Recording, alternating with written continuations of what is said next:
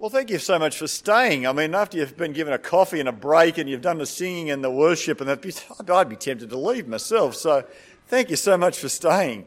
I do appreciate it. For those of you who don't know me, my name is Chaplain Richard Quadrio. Um, it's uh, in the Navy we uh, always start a brief. That's what we call a talk with uh, an explanation of a few things. How long it's going to be? I've been given a time limit, 22.5 minutes or something. So We'll do my best to stick to that. It's unclassified. We've got to tell you whether it's classified or not. The scope is we're going to look at a parable. And uh, in the Navy, when we give a brief, we always have questions at the end. Um, I always did that in church as well, so I do have a little slot at the end and time for questions. I'll be really disappointed if we don't get any questions. We didn't get any this morning, they were hopeless. And, uh, and yet, as soon as I talked to people afterwards, they made points and they, we talked about things. So I said, for goodness sake, why didn't you? That was the point of the, the question time. So you're on notice, okay? Please uh, engage at the end. Let me pray and then we'll begin.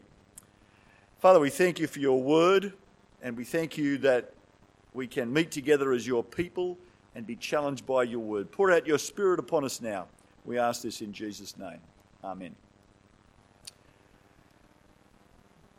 I have an unusual job and I have unusual methods of doing pastoral visitation. Uh, last year, I was the chaplain on a ship called HMAS Adelaide, and we were in a task group off the west of the west coast of Western Australia, and then up in Asia later in the year. And I got to do pastoral visitation across all the other ships uh, by helicopter. Um, the, uh, uh, uh the Navy won't send a chaplain around on a helicopter to visit people. That's a bit of ridiculous expense. But when there's an admiral comes and visits the ships, then there's often a spare seat at the back. And so the admiral came and he visited everybody, and I was able to tag along. He was he would go up and talk to the captain. I would go down and talk to the guys and girls down the bottom of the ship, and we'd I'd work my way up. He'd work his way down, and we'd meet in the middle, and then we'd leave. But this particular day, when they took that photograph, we're about to get on the aeroplane, the, uh, the uh, helicopter, the MH90, and one of the guys, one of the uh, aviation guys said to me, Padre, have you done a VERTREP before? And uh, I didn't know what a VERTREP was. So I didn't sort of know quite how to answer, because if I answered yet no, that would sound very, you know, uncool. Um, if I answered yes, that wouldn't be telling the truth. So I didn't really answer at all. And then he said to me, Oh, you'll be right. So I thought, okay, I'll be right. I found out what a VERTREP was. Um, it's a complicated job landing a helicopter on a ship at sea because the, the ship's moving this way and this way. And some of our older ships, this new helicopter is not rated to land on. So they don't land. So the Admiral and I and the Admiral's staff had to get off by VERTREP, which meant we were winched down. Um, which sounds reasonably straightforward until you imagine winching on a sling, you know, like they pick people up from the ocean, just a little sort of yellow sling like that. And then the helicopter's hovering, but not exactly still, because it's a 35 knot wind and it's sort of hovering like this. And the ship's in a five metre swell and it's pitching this way and rolling. And it was quite an interesting uh, operation. But let me say that I think that's easier than trying to understand the Sermon on the Mount.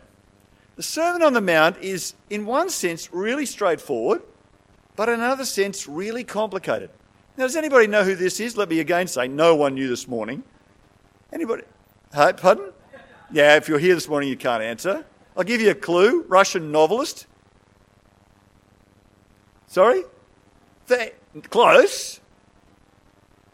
Tolstoy, who wrote War and Peace and uh, Anna Karenina. Tolstoy, late in his life, tried very hard to live the Sermon on the Mount literally, and basically, it was a disaster. Um, the Sermon on the Mount, in the one sense, is straightforward. It is the picture of the good life, it's the picture of what it's like to live a kingdom life. On the, under, on the other hand, it's completely impossible to live. It's way beyond us. And if anybody, and Tolstoy did, try to live the Sermon on the Mount to the letter, it's, it's simply not possible. So the Sermon on the Mount does two things.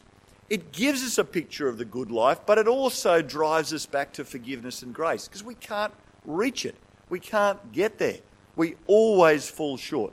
Nevertheless, it does give us a picture. It gives us a challenge. It shows us the way. So let's quickly just look at the text. Oops, sorry, go back there. Um, do not judge, starting in verse 1, or you too will be judged. For in the same way you judge others, you'll be judged. With the measure you use, it will be a measure to you. Don't judge. Well, clearly, this doesn't just mean don't judge and don't make any judgments, because we all make judgments all the time that are quite sound and quite good. You're in the process of thinking about who's going to be the next minister for Epping Prezzies, and the selection committee will be doing a lot of judging. That's what they have to do. They have to judge based on what they know and understand and research and hear and see.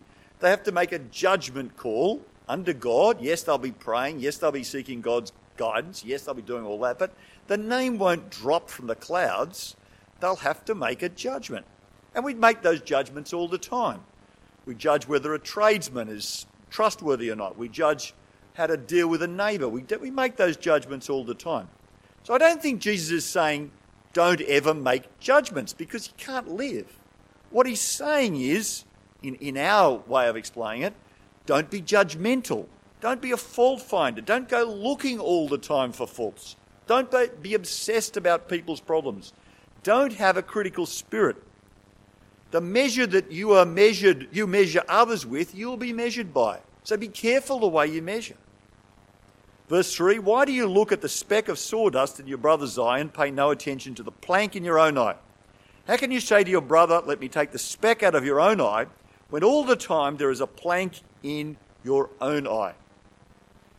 Anybody know what this sort of way of explaining that Jesus uses this sort of form of explanation? It's called a it's called it's a parable, yes, but it's sort of hyperbole. That's exactly, thank you, Sue. Sue taught me a lot about the Bible years ago, and she's still streets ahead of me.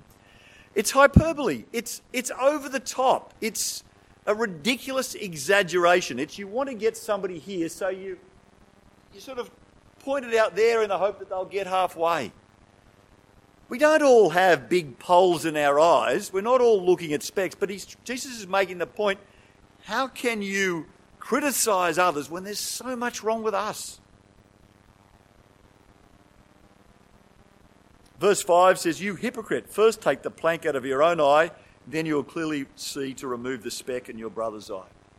When our friend tonight was doing the children's talk, sorry, what was his name? again? What's your name again?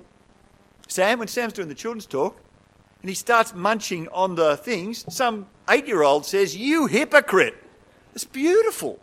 You couldn't have staged that, but did you line her up to say that? Do you know, it was beautiful. And, and eight, how old was that girl that said that? Then I was, but she wasn't very old, right? But the point is, even a child can knows what a hypocrite is. Even a child can spot somebody who's being hypocritical. And Jesus didn't like hypocrites because we don't like hypocrites. No one likes hypocrites. No one likes somebody that preaches one thing and does something else. That inconsistency annoys us all. The parable is not really difficult. Verse 6 is difficult. We'll get to that in a minute. Let me just say generally two things about the parable. Firstly, it's a parable that leads us to have empowerment. Let me explain. I deal as a chaplain with people regularly who have dramas in their lives. And I talk to them about their issues and most of them are unbelievers or doubters or mystics or animists or materialists, occasionally another religion, and recently a witch. You might say a witch? Well, let me tell you a story. I was running a, a small group on a ship.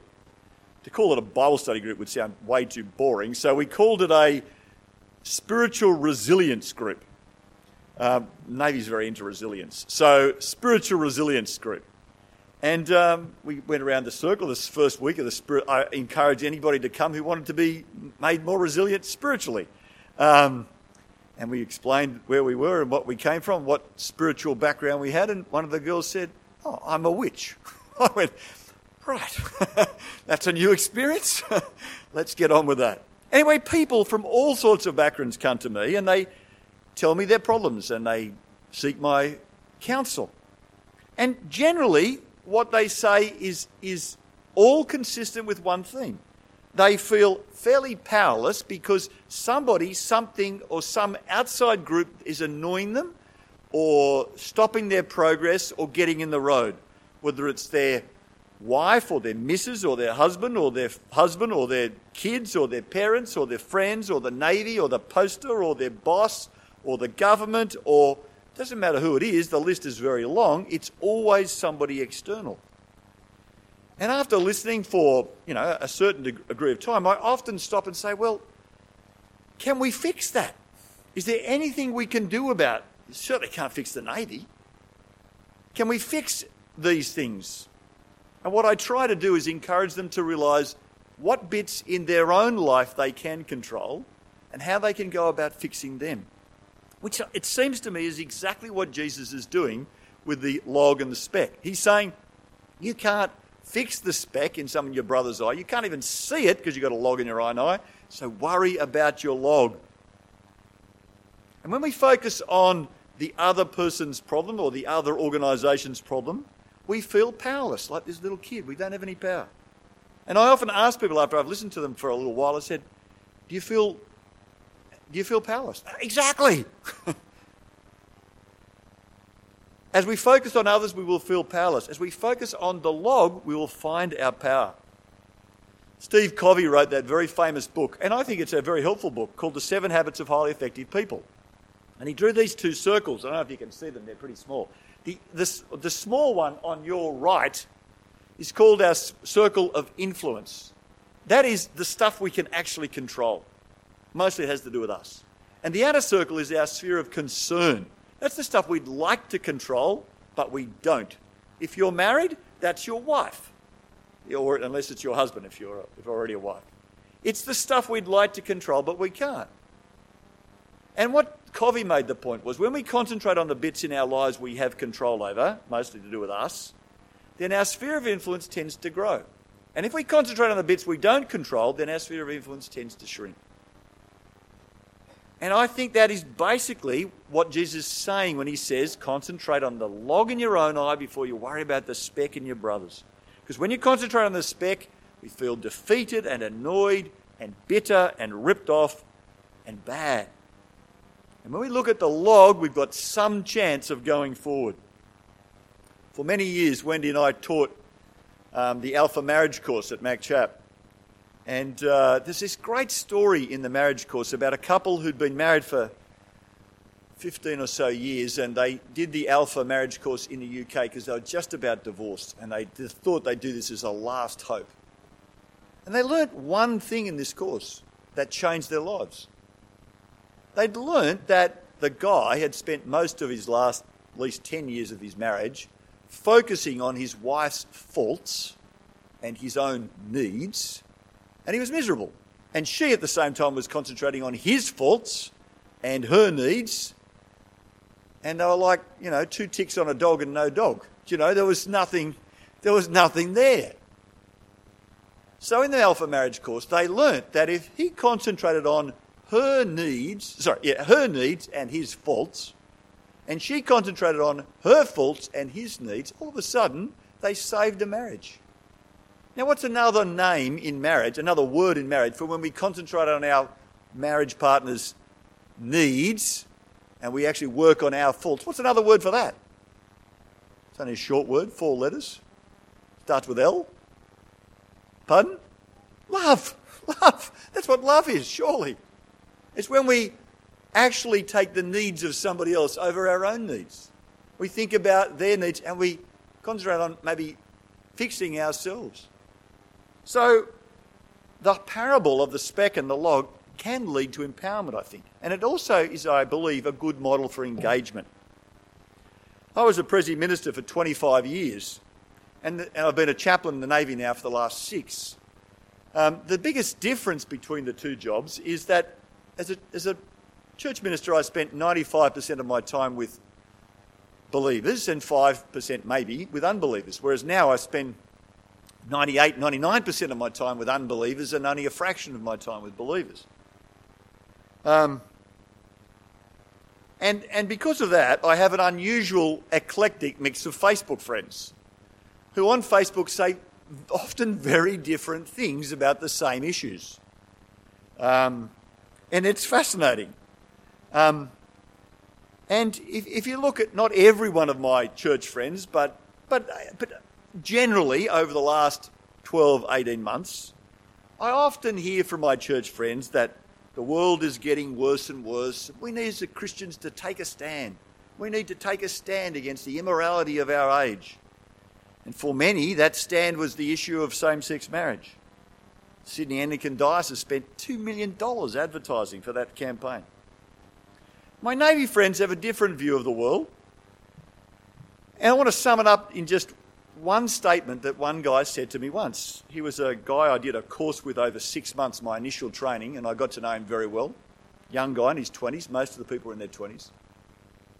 He said to me one day, he said, Padre, we've decided you're not like a normal minister of religion. I said, Oh, Ben, how's that? He said, We're fairly sure you're not a pedophile. Now, his assumption was, as a young 20 year old, that all ministers of religions are pedophiles. How did he get that assumption? Did he make it up? No, we gave him enough rope to hang us with that, didn't we? we that's the reason he's got that view. It's not, it's not the media's fault. We can't blame the media.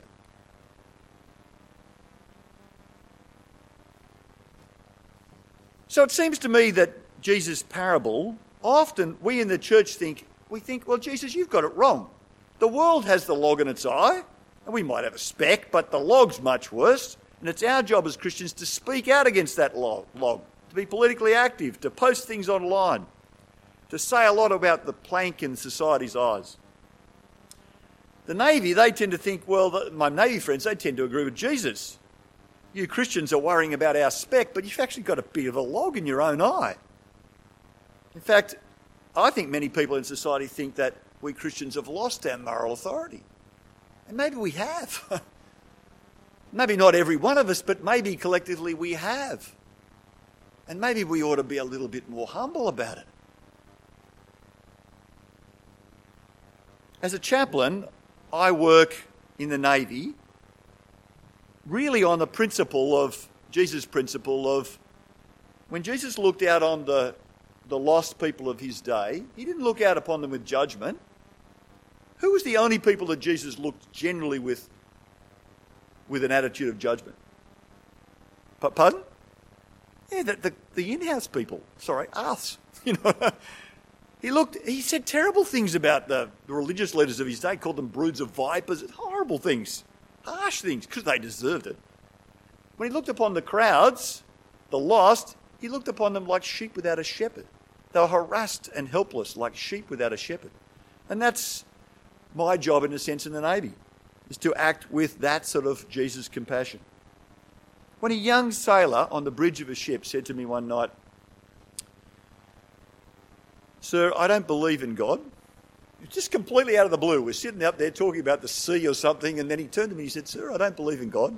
I went, No, James, why? And he said, Because science has answered all the questions.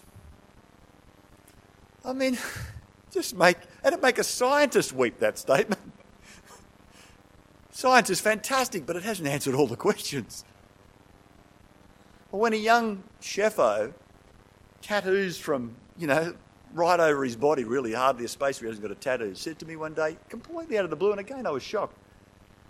He said, Do you know, Padre, I went to a Christian school. I went, Really? He said, Yeah, they used to beat me for not learning Bible verses off by heart.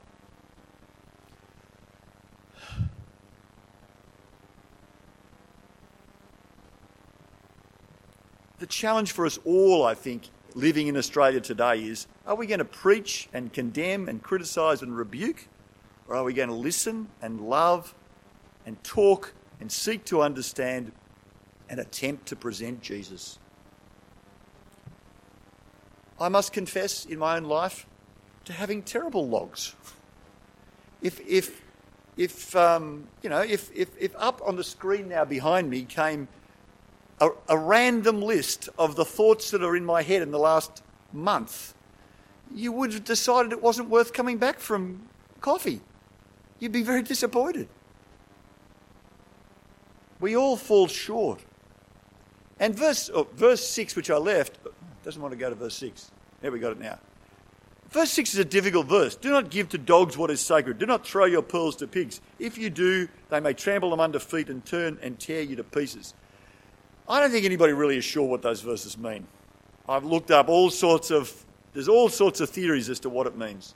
Strangely, most of the theories don't relate it to the subject of judgmentalism, which I, it must have something to do with that, surely. In Jesus' day, pigs and dogs were not treasured animals. Now people sleep with their dogs on their beds. Oh, in fact, people tell me they sleep with their dogs in their beds. Oh, oh. I like dogs, but dogs are for dogs. In Jesus' day, dogs were just wild, dirty animals, like they are in many parts of the world still.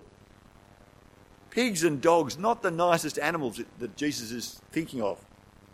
I don't know exactly what this verse is saying, but I think it's saying. Is it saying? There's no p- point preaching judgment to dogs and pigs. There's no point criticising dogs and pigs for being smelly and dirty and wild because they won't listen to that. Maybe they need to learn to not be dogs and pigs. We need to love them. in. When I was 19 years of age, a good friend brought me along to a church that looked like this. Some of you may recognise it. That friend was very judgment, non-judgmental, non-judgmental towards me. I came to this church as an unbeliever.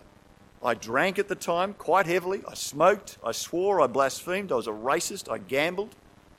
I was a child of the 70s, the sexual revolution. I was telling people this morning, it's embarrassing to say this, but most of you won't remember, but many, many years ago in this church, the, the minister, Peter Bowes, invited a woman minister called Margaret Yee to preach. Margaret was uh, one of the first ordained Presbyterian ministers, long story, but anyway, he invited her to preach, and it was very controversial then because of the issue of women preaching. I just, being this stupid pagan racist, I didn't know whether I thought it was because she was Chinese. I thought they were upset that she was Chinese. It had nothing to do with she was Chinese. It was this whole, whole theological issue that I was unaware of. But this is the sort of person that turned up to this church in 1979.